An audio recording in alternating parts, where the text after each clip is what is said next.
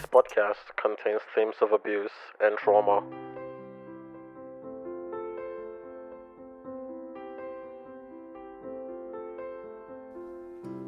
Hey guys, welcome to the eighth episode of the Connected by Stories podcast. I am your host, Orwell, and today I've been joined by Inasha as she takes us through her experience with abuse.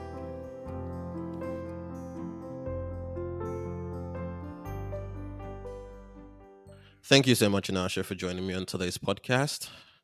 No problem. It's a pleasure. It's great to have you here.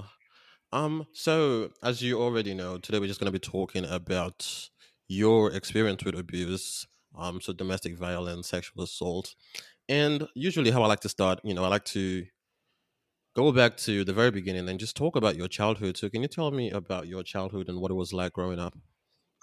Yeah, I actually grew up in a Haitian household. My parents are Haitian. We're Haitian, me and my siblings. Um, so it was very traditional, very strict. Uh, we weren't allowed to do sleepovers. Um, if we visited other people at their homes, we weren't able to ask or accept food or drinks. Um, we had to sit still and quiet when we were out in public, but overall it was it was okay because we had each other as in us uh, our siblings. I had my brother and my sister and we you know we were able to make something out of nothing with uh, our time together. So it, it wasn't all bad but it was definitely very strict. Yeah um, and what was the relationship like between your parents uh, it was not always the best. Um, from what I remember, there were a lot of arguments, a lot of fights, a lot of accusations, and they almost always were instigated by my mom. In you know, growing up in that environment, what was your relationship with your parents like with the both of them? Well, I've always loved my parents, both of them, and I still do to this day. Um, my father I, I've always gra- gravitated toward my father more so. But um, as a child, he worked a lot to support us and he was very strict. He was the disciplinarian, of course, like most fathers are, especially most Caribbean fathers. And my mom, she disciplined us too, but um, we didn't have a close connection. Um, and not having that close connection or close proximity uh, with someone usually inflates their fear or your fear of that person. So my dad, since he worked so much, he was like super scary to us. He was scarier than he actually was. But as we grew older, my dad he softened up a bit and we ended up bonding with him he's like our best friend now and um, he cares about us and he's not afraid to show it and he loves us and he's never afraid to say it now, my mom, on the other hand, she's a different story. she is toxic by every definition of the word toxic. Um, and she's always been, in retrospect, when I look back at everything that she's said and done to us and to me in particular, it, it's just been unhealthy. Um, and I think maybe we might have spent a, a, little bit too much time with her toxicity because it started becoming a bit normal. Um, she would ask me questions that she wanted me to respond a certain way to, like just to confirm the outlandish thoughts and conclusions oh, yeah. that would cross her mind. Yeah. And um, anything that would feed her delusions or her hate toward her targets. Um, and uh, one one of her consistent targets has always been my dad for whatever reason. Um, I remember her asking me uh, if he had ever touched me anywhere, like encouraging me, quote unquote, to be honest. You know, she would say, like, oh, you know, it's okay. This is just between me and you. You can tell me, go ahead. And she would turn into a nice person, someone that sounded like she really cared. But, you know, as soon as I told her what the truth was and that truth wasn't favorable for her, she would kind of turn on me and get upset with me and tell me that I was like lying or tell me that I was taking sides. Um, I've always accepted my mom though. Uh, I just, you know, every, no one's perfect and she has her faults, but I've always loved her. You know, I've, I've always loved her. Even to this day, I still love her. And, you know, I, I knew her good sides because she did have some good sides. She raised four children, and I think, you know, we all turned out pretty good. um, so that good covered up the bad. And even though I I knew that I was getting hurt as a result of her unapologetically toxic behavior, I sucked it up and kept on pushing because, you know, that was just her. Yeah. But but um fast forward like years later I found myself um in a situation um with someone um that was abusive with me and um, that led to my daughter being born. Um she's my beautiful miracle. Um, but I left him because he was abusive and I stayed with my parents. Um, and one night she she wasn't happy about uh, a response that I gave her to a question that she asked. Um, my cousin had come over for, I believe it was Memorial Day weekend, and um, I decided not to stay at the house that weekend because he when we were younger, he touched me inappropriately. And ever since then, you know, since I have a choice now, since I'm older, I, I've chosen not to be around him when he's around. So um, I finally told her. She wasn't happy about it. You know, that's her side of the family, that's her nephew. And um, she got upset with me. She became violent. She broke a vase uh, in front of myself and my daughter uh, threatened to throw a glass bowl at me, and Oh, wow. um, she, she kind of solidified things by um, telling me that I waited so long to say something because I liked it, and um, wished death on me by hands of abuse uh, of the next abusive partner. So yeah, she yeah yeah she said that she she hoped that the next the next guy I end up with um, beats me to death. So I, I don't want my daughter to be in another toxic environment. So uh, that day, moving forward, I, I haven't spoken to her. And how long ago was this? It's been a year now. It's it's like next month. Um, it's yeah, it's gonna be a year. No, thank you for sharing that with us. And um, so you did mention while you were um talking about that that um you you know had a situation with an abusive partner. Um, before we even get to that, has there been just the one abusive partner, or has there been um others? Um, my first boyfriend, he he got physical with me. Yeah. Um, it definitely not in the, with the same severity and frequency as my child's father, but he he did put his hands on me a couple of times. How old were you at that point in time? Oh gosh, how old was I? Um, about twenty. Yeah, I was twenty. Yeah. And was that a long relationship, or Uh, gosh, what is considered long nowadays? that's a good question. like, is more than six months long? Is a year long? Uh, we were together for I would say about a year and a half. Yeah. When you then finally decided to leave that relationship, what was the final straw? Hmm. I think when I finally realized that I was like losing my sanity, I um I ended my relationship with my first boyfriend. Like he was a he lied a lot and I don't like having to play detective. So uh it's sad to say but the abuse is not what made me end that relationship. But as far as the relationship that I had with my child's father, um I ended it with him once I realized that his pattern of abuse wasn't going to stop. Um, and um, I and I knew that because he he abused me before I got pregnant. He abused me when I got pregnant, and he abused me after I had our daughter. Uh, there was an there was a moment where I think she was like a month old, and I forgot what the argument was about exactly. He was upset about something.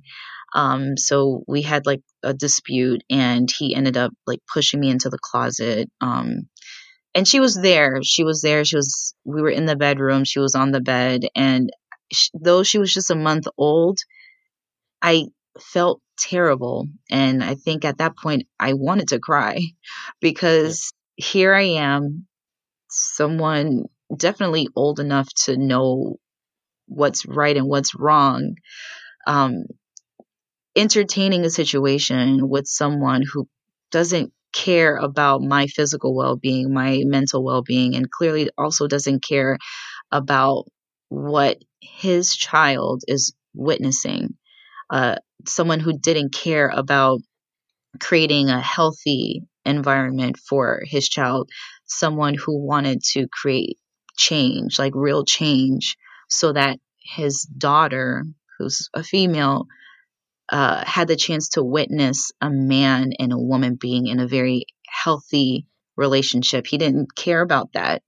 So I I I figured, okay, you know what, this this is not going to work and um, not too long afterward, I I packed my stuff and um, I left. Yeah, thank you, thank you so much for sharing that. Um, let's talk about your child's father. So let's um rewind to I guess the start of that. Um, Mhm. with him, how did you meet him, and what were things like in the beginning of the relationship? So we met at work. Uh, we used to work together, but a few years later is when we actually started hanging out. We met at a company picnic. I didn't know he was going to be there. He didn't know I was going to be there, and um, we had a few chats and we had a few drinks. We exchanged numbers, and then we continued talking and hanging out. and um, in the beginning, everything was obviously okay. Everything was fine. He he seemed nice. He seemed very attentive, and um, he wanted to hang out a lot. Um, and that was new for me. I, I don't really date that much, so uh, that was definitely new for me. And he texted constantly throughout the day, and that was also something that I wasn't used to. And so when did things then start to change? Like what were the first signs that things were, you know, begin to beginning to go down the abusive route? Yeah, you know, it's funny because at the time I didn't see them as signs. I thought that they were just, you know, regular uh things. Uh that I thought that they they were just part of him. So I didn't think that they were like bad until, you know, someone asked you that question and you look back and you realize, "Oh, you know what? I think that's when things started." Like he would make small like jokes about me uh, in front of my friends and my sisters or around his friends. Um, he would call his ex crazy every time he spoke about her, every time she was brought up. You know, it was always her fault, never his. And um, sometimes when I visited him, I noticed that things were in a bit of disarray.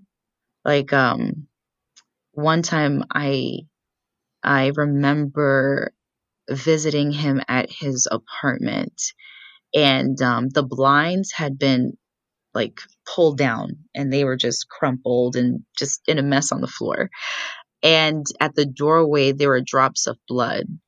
So and he gave like no explanation. He seemed chill like everything was just it was just like a normal regular day for him. And you know when i asked him about it he said that you know the trash bag was leaking. Like that that was his response when clearly it wasn't a trash bag that had been leaking. Yeah. Can you tell us about the first time that he that you could say yes, this was abuse? hmm. that that is a good question and i say that because like you know there are different forms of abuse there's verbal Yep. abuse like psychological abuse financial abuse physical abuse and i feel as if he tapped into each of those categories and i i didn't realize back then that he was being abusive until like way like later on down the line. But let me try to think of one of the earlier incidents. Oh gosh. I remember one instance where we went to a company party and um, he had so, he I you know I was friends with everyone there because I'd been working there for like 10 years. And um, one guy in particular was a friend of his. And so you know we had a mutual friend in common. So it shouldn't have been an issue for me to talk to him. But especially since I had known him longer than I'd known my child's father. But um, he saw that I guess I was talking to him a little too much mm-hmm. and he wasn't happy about that. And his whole demeanor changed. What was supposed to be a fun night wasn't fun anymore. And it became super uncomfortable.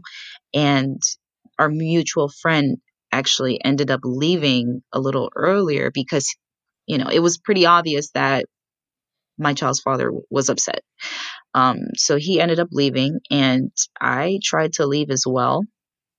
And as soon as I started heading toward the door, he he said in a firm voice, like, "Where the f do you think you're going?" And I was just, I said, you know, I'm just, I'm just gonna leave. Oh, so you can go and f him in the car or something to that extent. And in order for him to feel at ease. I'm throwing up air quotes, and I have to tell you this because you can't see. But in order to make him feel at ease, I I ended up staying because I didn't want him to think that he actually was like right in thinking that I was gonna go out and screw some some guy. So um he he poured his drink on me. Um he pulled me into the house and um, he ended up tearing up some of my clothes. Um, and uh, that's what that's what I remember, and a lot of verbal put downs. Yeah. I remember him cutting me down with his words a lot as well. Yeah. Thank you for sharing that. You also mentioned um, while you were, you know, talking that he touched on different, you know, the different types of abuse. And Yeah, one of the ones that you did mention was financial. And that's something that a lot of people do not, you know, usually talk about, or, you know, some people are not even familiar with it. Can you, you know, just talk to us about that and tell us, like, what are some examples of things that he did? Uh, well, he would ask to borrow some money. You know, that's you know that seems pretty easy, especially for someone who maybe tighten their finances. Yeah. Um, he would ask to borrow money. Um, he would drop hints that he didn't have any groceries or that he was hungry and you know there was nothing in his fridge. So you know me being the kind person that I am, I would go out and buy him groceries, buy him cleaning supplies. And that eventually turned into me paying his rent because he had no man- money to pay for it, even though, you know, he was working at the time. But it, he didn't disclose his finances outside of, I don't have enough to, you know, yada, yada, yada, fill in the blank. So, um, there was one time when I he kind of dropped another hint that he needed his rent to be paid and that he didn't have any money and um, he needed some help, but he wasn't directly asking me for help because he doesn't he didn't want to be the one that you know put his hand out. Yeah. Um, he didn't want to be the one responsible for me helping him. He wanted me to make that choice to help him so that he could say, Well, I never asked you to pay my rent. You chose to pay your rent. So um one one time he he he dropped that hint and I was not able to do that because you know I have my own expenses to pay for and his rent was pretty pretty up there.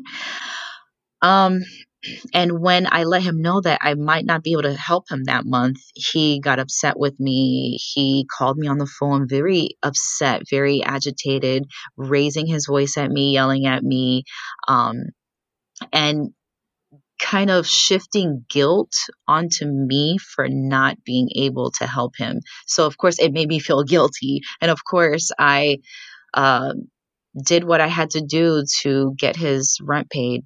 And that's what I did. Yeah. No, that's great because yeah, like I said, a lot of time you see that people don't usually touch on that financial aspect of abuse. Some people don't even consider it to be, you know, abuse. They don't realize that it is a type of abuse. Oh, it's yeah. usually they're usually more focused on the physical, the emotional Right. side of things. Right. Yeah. And then it, there also have been times when he forcefully took my credit cards, just took my purse, unzipped it, took out the credit card, and just took it. And he said, You know, I'll be back. Like, what are you going to do? You know, take it from me? I'll be back. I'll go buy some wow. cigarettes and some gas. You know, he would just take my money. And I had, I felt I had no power to say, no, give me back my card. No, give me back my money. Um, he would withdraw money from my bank account without me knowing. And, you know, I check my bank statements from time to time. I'm not great at it, but I would check it from time to time and I would notice that there would be money missing. And then he would give me some afterthought type of excuse like oh you know i had to buy a pack of cigarettes or i had to put gas in my car and he he abused drugs so i knew exactly where the money was going uh so but uh, if i had tried to um confront him with that it would turn into something ugly and i didn't want to be caught in that physical abuse because you know i didn't want to get hurt so i would just you know lay low and keep quiet and just let him do his thing and hope in hopes that he would not do it again like he would say that he would not do And you mentioned, you know, you didn't want to get caught in that um physical abuse. Was with him, was hmm he ever physical? Yes definitely definitely physical. He I, I think he was more physical and verbally abu- abusive physically and verbally yeah. Um because yeah he has like the gift of gab. He's able to talk like a a, whole a whole crowd. And he he has the power to like get them to believe whatever it is that he's saying um and i think that has something to do with the way that he was able to also get me to believe the things that he was saying about me when he would get upset with me so that verbal and physical were his top top abusive categories Thanks for sharing. And while this was going on, um, did you speak to anybody about it? Did you have anyone around you that you could confide in? What was the support like? Um Well, see, I'm a private person, so I keep a lot of things to my myself, myself, especially when dealing with personal matters like this, like relationships. So if I ever spoke about anything that could be interpreted as a red flag, I would alter the way that I would present it so it wouldn't come across as bad. And I I also think that it has to do with feeling as if you have failed. I didn't want to feel like a failure. I didn't want this relationship that I had invested so much of my time into to be a failure. So I, I didn't want to communicate anything that was going on that was bad. Yeah. So so that my friends wouldn't look at me like, "Hey, what are you doing? You know that he's using you. You know that he's hurting you. You know he doesn't love you, right?" I wasn't ready to receive that reality. I wasn't ready to receive that truth. So I kept a lot of things to myself. But at some point it got it got to a point where it was unable to be masked. You know, when you're walking into your parents' home or your best friend's home and you have bruises on you that you can't really explain, like they're they're gonna start asking questions. Um, when they start realizing that you don't talk to them as much as you used to. You don't come around as much as you used to. You you don't seem happy like you used to. They start asking questions. Like my my family knows me the best. My best friend has known me for years and they definitely picked up on it before I was even ready to talk about it. Did they um I guess confront you about it? Did they say anything to you about it?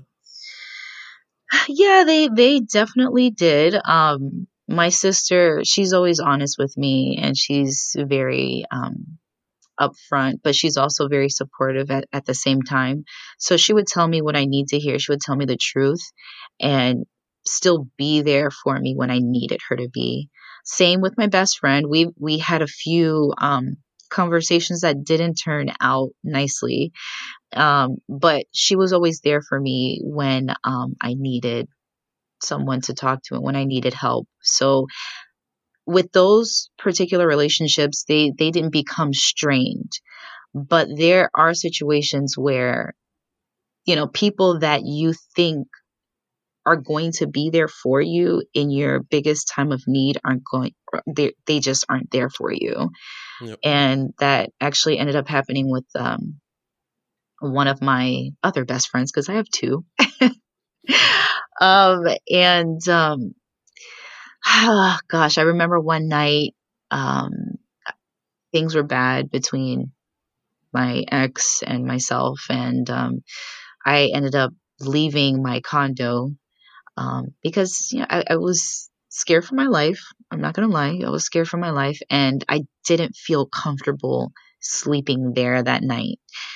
So my best friend, he was down here at the time, and he lived like uh, I don't know, maybe 10 to 15 minutes away, not far at all. So I drove over to his apartment and um, I tried to get in touch with him. I called him, I texted him, I rang him at the gate. I ended up uh, tailgating a car into his apartment complex and I knocked on his apartment door. I knew he was home because I saw his car, but maybe there was a possibility that he had gone out with another friend. So uh, I didn't leave the complex. I, I, I actually spent the night there and sleeping in my car. Yeah. And uh, to say that I slept in the car doesn't, it, it, I didn't really sleep. so I had a night of restlessness, trying to get in touch with him uh, the majority of the time, and trying to get some sleep because I did have work like in a few hours. When I finally got on the phone with him, it, it, it was daylight, and I was headed back home, and I found out that he was actually in the apartment that whole time. Um, I guess he was with uh, a friend. he was with someone. Um, so I, I don't know if he just didn't hear the knocks. I thought I knocked pretty, pretty loud. I don't know if he just didn't hear his phone because that's also a possibility. I don't know if he just didn't read his text messages because that's also a possibility. But what sticks out the most was um, the fact that um, I asked him if I could turn around just so I can sleep like on his couch or on his floor or something because I hadn't gotten any sleep. And um, he told me no. He told me that um, I needed to essentially confront my my situation with my abusive partner at the time. And if i had needed any if he needed if i had needed him to come with me to the police station he would do that. But as far as like oh, wow. opening my door or his door to me letting me sleep um, over and whatnot he said that that he was not going to let that happen. And um, our, our relationship hasn't been the same since then. Um, yeah i can imagine yeah so that one was uh, that was that was hard for me. That was definitely hard for me because we had known each other since middle school. So that was that was tough. Yeah, and you said your relationship hasn't been the same. So does that mean you're still friends until up till now? We are friends, uh, yeah, but we used to talk on the phone a lot about anything, really, for hours even. Um, but that doesn't happen anymore. Yep. Um, I I guess I, gosh, it sounds so bad to say this, but I don't have an active interest in his life anymore. And it's, I feel like this is something, something that I want to work on because I don't want to blame him for having the stance that he had because his his desire was for me to get out of that situation but I just can't stop wrapping my mind around the fact that you had a best friend that was in a dangerous situation. You had a best friend that was in need of her best friend in a low moment. And that didn't matter to you. Um, I guess the the company of someone else was more important than someone that you had known for years and years and years. So yeah, that that that's um something that I'm still trying to to work through. Yeah, definitely, and that's yeah, that's definitely understandable. Um, you spoke to us, you know, earlier about why you finally decided to leave, you know, your your baby's dad, and Uh-huh. um, I guess what I wanted to ask was, in, when you finally, you know, left after that happened, how did you leave? Like, well, the night that I left um, was an interesting night. My child's father, he, like I, I mentioned before, he has a drug abuse problem. He, I'm not going to say which drugs he used, but he um he he drinks a lot as well. So on this particular night he decided to leave work early and go to the bar. Um and he didn't mention anything to me which is not a bad thing if he didn't have a drug abuse problem. And it wouldn't be a bad thing if he didn't just have a child it wouldn't be a bad thing if he was trying to be a better person and move on from his abusive cycle. So I picked him up from the bar and he was drunk and he took my daughter out of the car seat while I was driving. He doesn't have a car or he didn't have a car because he had crashed it because he was drinking and driving and he totaled it. So, you know, you would think that you would ease up on the on the liquor a little bit, but no, yeah, that wasn't the case. So um, my daughter, she was still young at the time, uh, and she was crying because she was hungry. She hadn't eaten in a while, and it was time for her to be fed. So um, I asked him if he could just feed her, and he said he refused. For whatever reason, he refused to feed her. Um, and he demanded that I pull over and feed her instead. So, you know, I there's just no point in really arguing because it's not about me, it's not about him, it was about her at that time.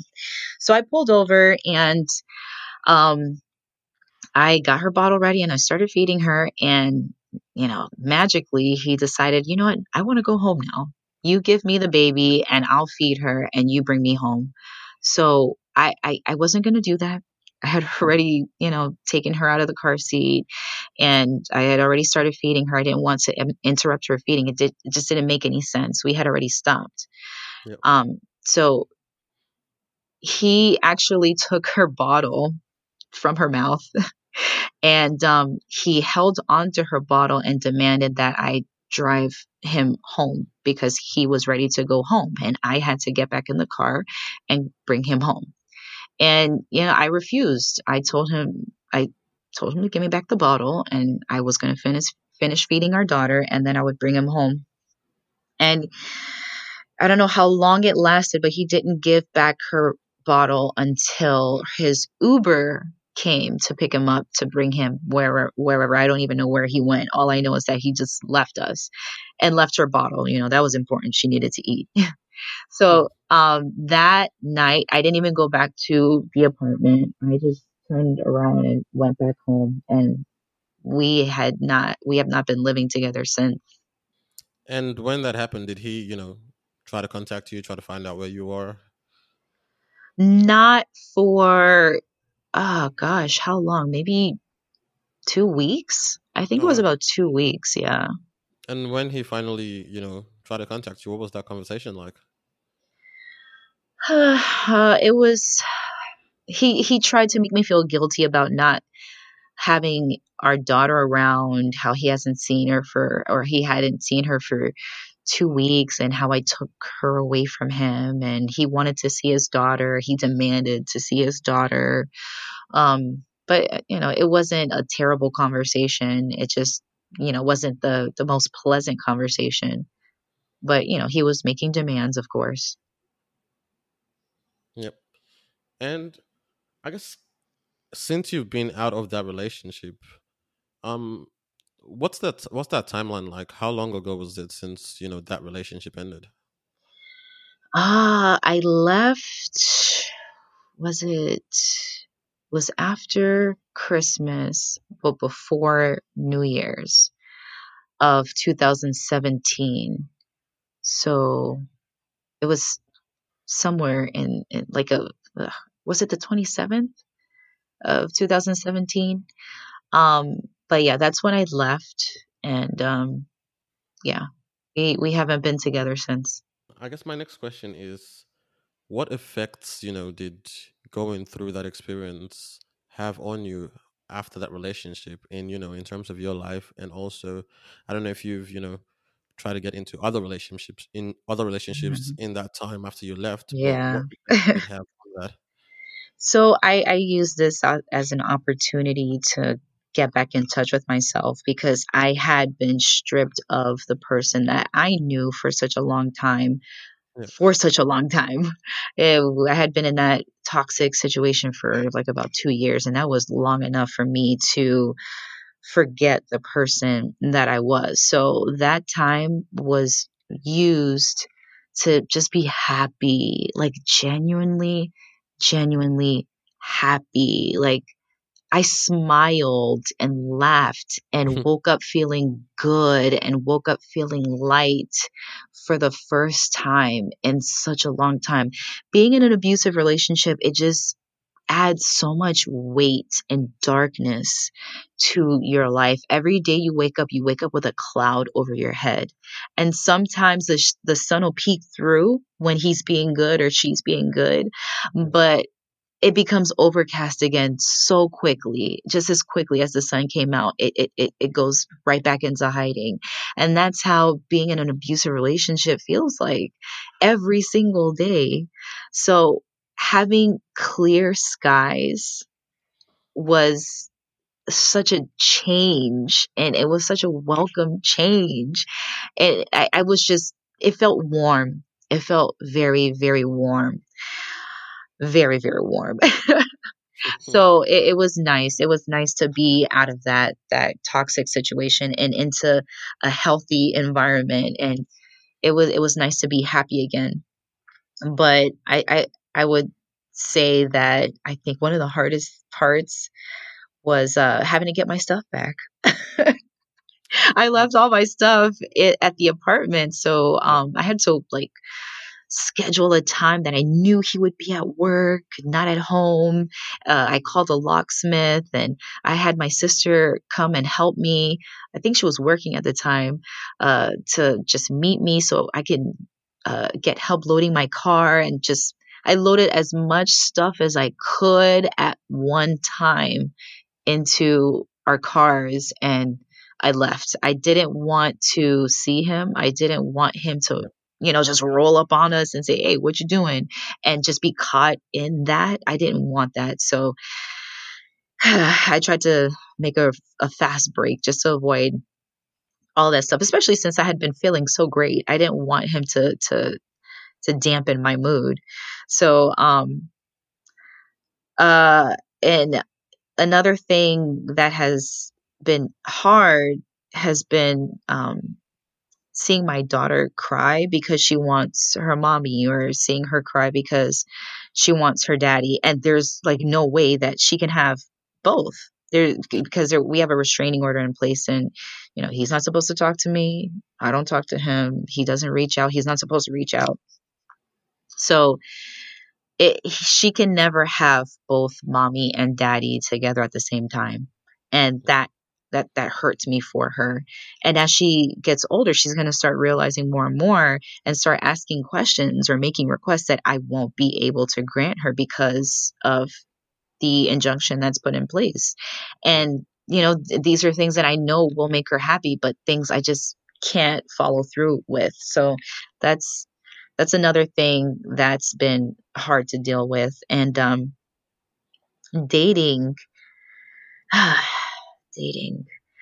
Uh, eventually, I started dating, uh, and it wasn't something that I looked for. It was something that just happens, or just happened, and um, we're actually still together. but um, at first, like no one really wanted to date a girl with a kid. Like guys don't really look for that. Guys look for single, accomplished women. And yes, I was single. Yes, I was accomplished, but I don't, I, I had a kid and that they see that as baggage. So I know that I was off the market for a little bit, but you know, I wasn't bothered by it. And when, um, my now boyfriend came along, things were a little, a little rocky because of the child. But um, I'm thankful that I found someone that accepts me and my daughter, and Yep. it's been it's been great. But I will say that I do get triggered sometimes. And this is something that I actually want to talk to him more about in depth because I don't know if he realizes the depth, the gravity of how being in a relationship with someone abusive can have on someone. And my boyfriend, he's great. He really is great. He he's the guy that I never thought existed, honestly. Um, but it's it, I, there have been a few occasions where something so minor as it as in like like a hair on the wall would just trigger me like um whose hair is this? Um like who have you had over? Are you lying to me? Are you are you playing with my heart right now? Like uh, are you eventually going to turn into this person that my ex was? And it, it sounds like irrational thinking and but it's coming from somewhere. It's coming from a place. It's coming from trauma Yeah, and if you don't heal that trauma, then it's going to spill over into your relationships. And that is something that I had to work on. That's something that I had to work through is controlling those triggers, being able to identify those triggers first and foremost and working through those triggers and maybe even embracing some of those triggers. Like some things you just can't change. And those things that you can't change, you just have to be willing to just embrace them as being part of you and hope that you will find someone that also embraces that as being part of you as well. So, um, I, I would say that it's it's affected me in um, in those ways. Uh, at first, I didn't want to trust people it, it was very scary to even think about putting my trust in someone, giving my heart to someone. Uh, ugh, yeah, just no. I, I didn't even want to think about it because it would just spark up anxiety. My heart would start pounding. My my Yep. palms would start sweating. Oh my gosh, it was such a crazy physiolog- physiological uh, response that I would get. Um, but like I said, with this relationship, it wasn't planned or anything. So it just happened organically. And I think that's the, the beauty of it is that it happened organically. And um, those reactions, those physiological responses, they they don't happen. And if they do happen, it's because of something that that is triggering, like the hair on the wall that can easily be explained because that hair on the wall actually turned out to be my own. So, but um, yeah, that's those are just a few of the things that um, have affected me since coming out of that relationship. Yep. Thank you so much for sharing. I really appreciate that. hmm Um, I guess based on that, what advice would you give to um other survivors that who are looking at getting back into dating? Mm. Well, definitely, I would suggest that they learn about themselves first. That's first and foremost because if you don't have a good handle on who you are and you know your likes your dislikes your triggers then you leave the room open for someone else to to learn who you are for you and in doing so you give that person the power to control your narrative so definitely learning yourself and having control over your your narrative your story and who you are is is crucial um and another thing that i would suggest or that i would say is that when you're in an abusive relationship, you think that you're in love with someone that is hurting you. But what most people that are in that situation don't realize is that they're actually addicted. And this took for me to go to counseling to really understand. Like my, my therapist told me this. She used the analogy of addiction, and ever since then, everything has made so much sense. Yeah. It's just like, you know, a coke addict, you you get hooked onto something that does something for you neurochemically, right? And when you think you've got a handle on it, and you think you can leave it alone, you turn right back around, like running, sprinting to it, like just craving it. And victims, they crave their abusers too. Um, they like they kid themselves and say that they miss them.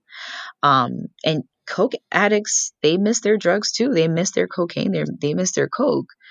Um, and they're right back in that vicious cycle. And you know, when you go back to your abuser you just go back to that that revolving door. And when you get back into that cycle you feel stupid for being in it and you want to break the habit but you can't do it alone. And drug addicts they need help to break their cycles. It's the same for victims who are caught in the that abusive cycle. Um so my my suggestion would be to seek that help because being in an abusive situation is the same as being addicted. Like it is an addiction. And, you know, uh, drug addicts, they go to 12 step treatment programs, um, they go to uh, recovery support groups. We need the same. We can't do it by ourselves. So I would suggest that anyone that's in that um, situation do just that and to stop thinking that their abusive relationship is based on love and realize that it's actually based on an addiction to and then start their recovery process with someone who has walked in their shoes. Because people that try to help that don't understand your journey will leave you feeling inadequate and judged and that's the last thing that any recovering addict needs. So don't tell everyone your business. Confide in someone that understands.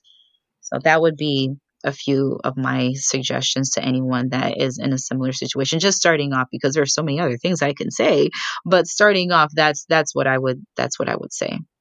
Yeah awesome. Thank you for that.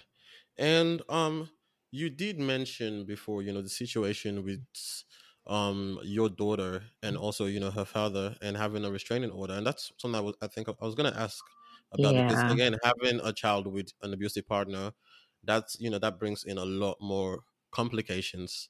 Yes. so in terms of your daughter having a relationship with her um father how do you make that work?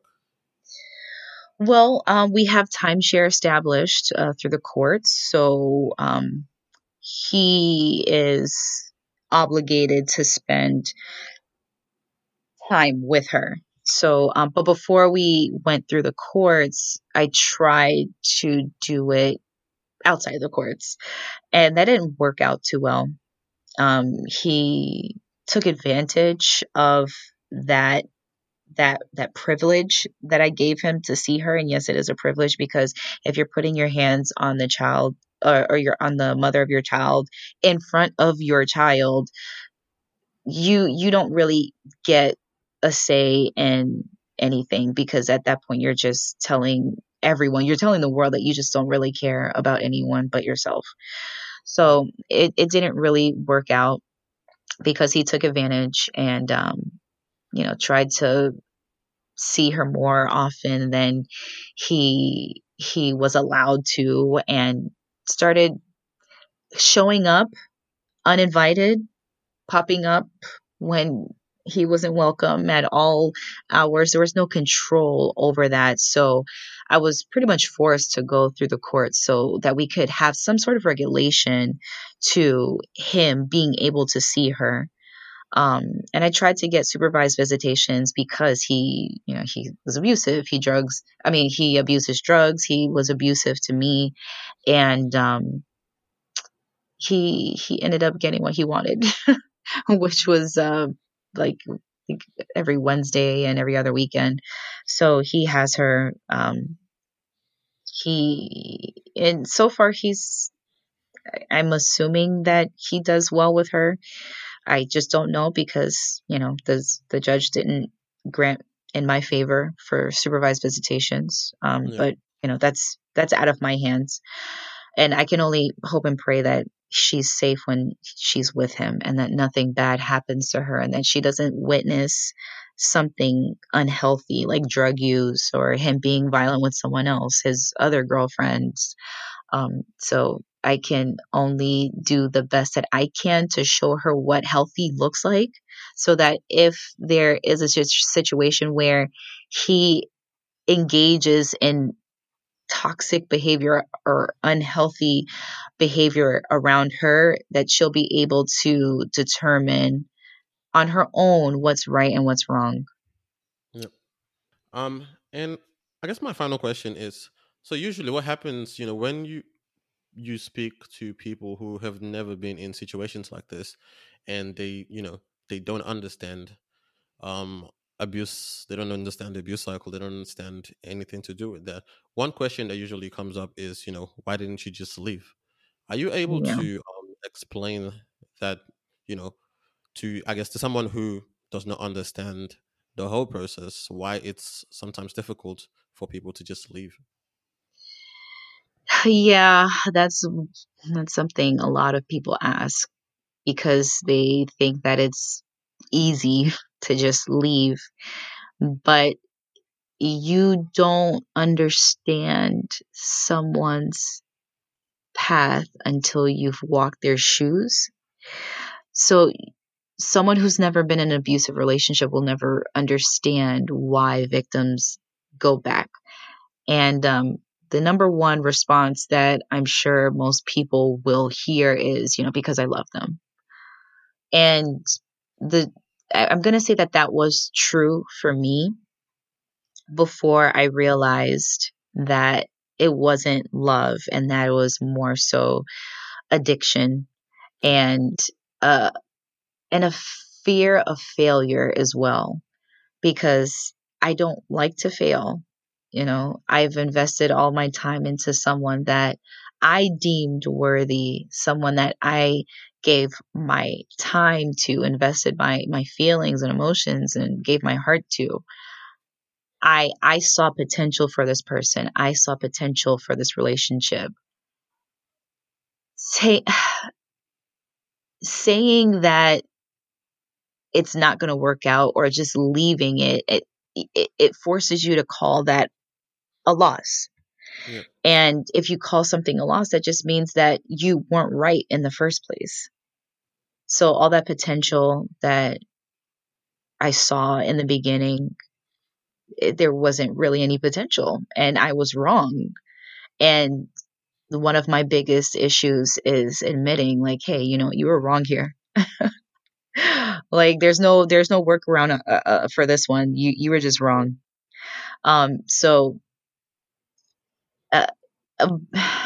you you end up loving someone that isn't deserving of your love. You end up investing your time into someone that is undeserving of your love. And after trial and error trial and error going back and trying something different like okay well maybe this time this will work because last time this didn't work.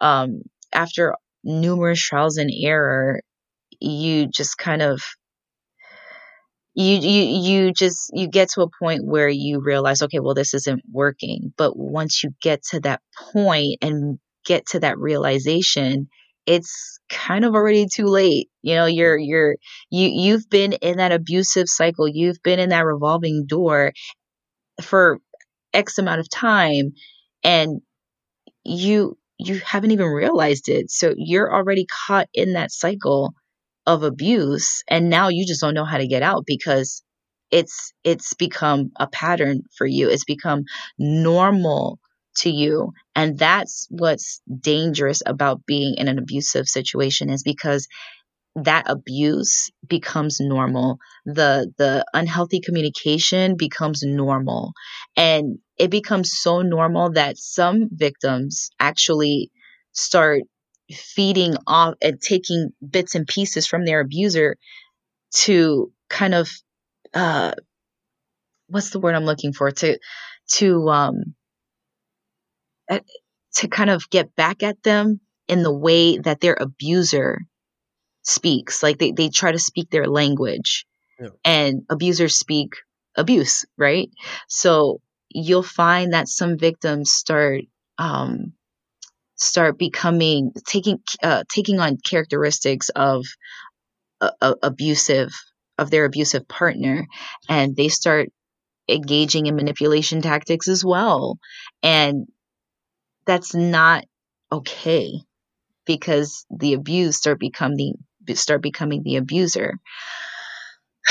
but um, to answer your question, um, it, it's it's it's just it's a cycle and it's a vicious cycle and it's an addiction and most people can't leave their situation because it's hard to break their addiction from their abusive partner so um, that's that's really what i can try to uh, liken it to in a way that someone might understand who hasn't actually been in those shoes themselves.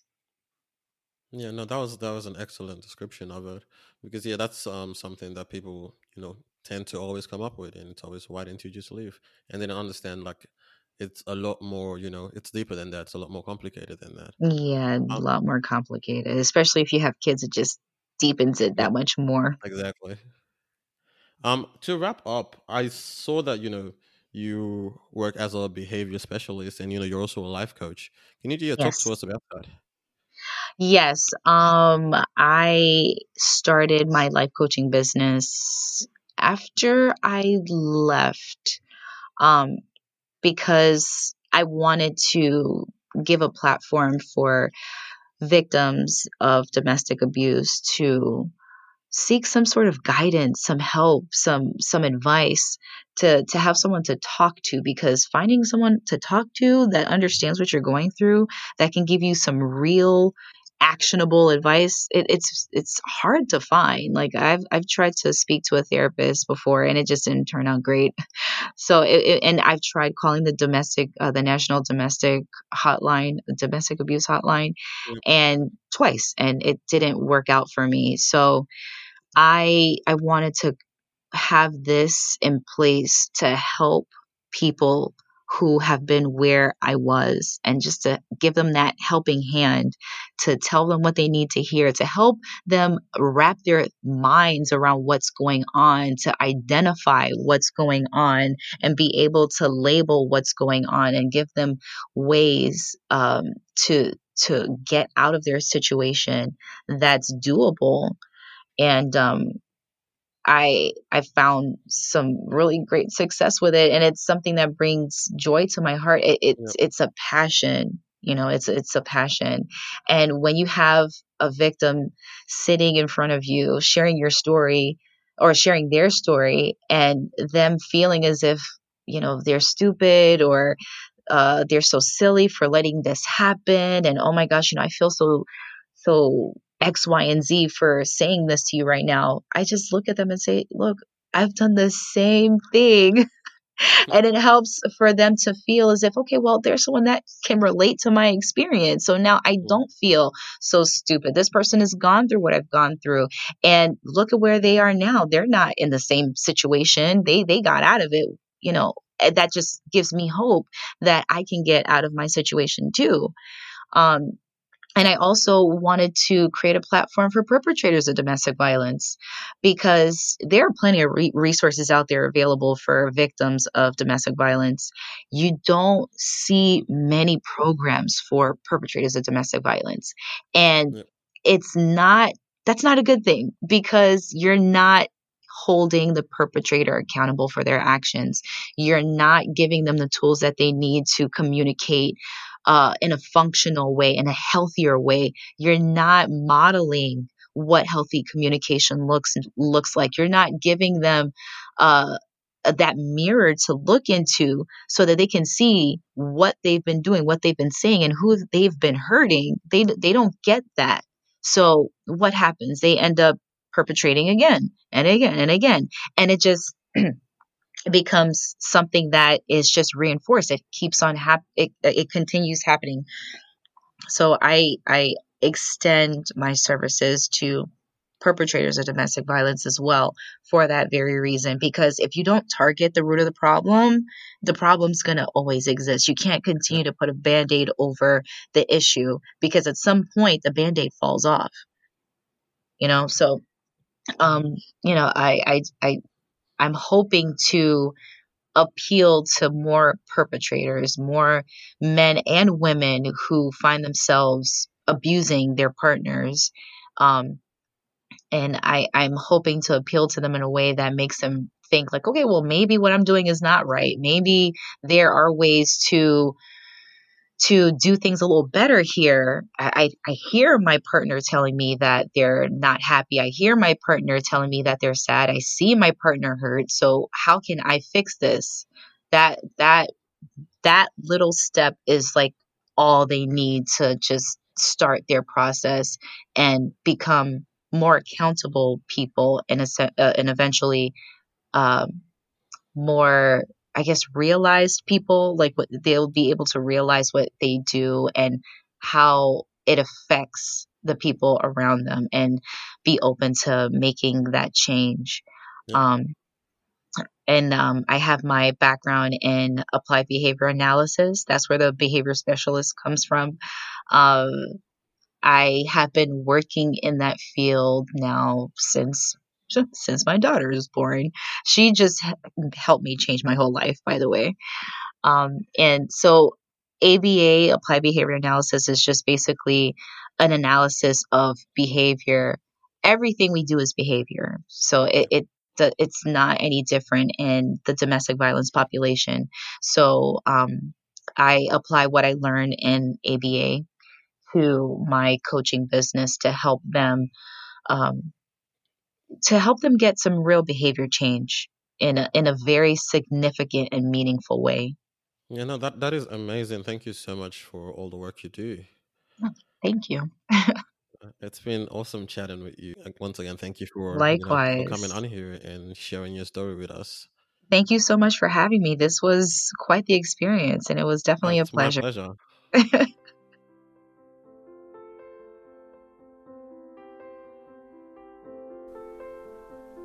That is all for today, guys.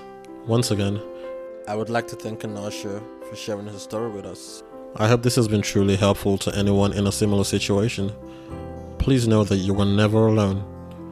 To listen to more episodes, please subscribe on Spotify, Apple Podcasts, and any other platform where you get your podcasts from.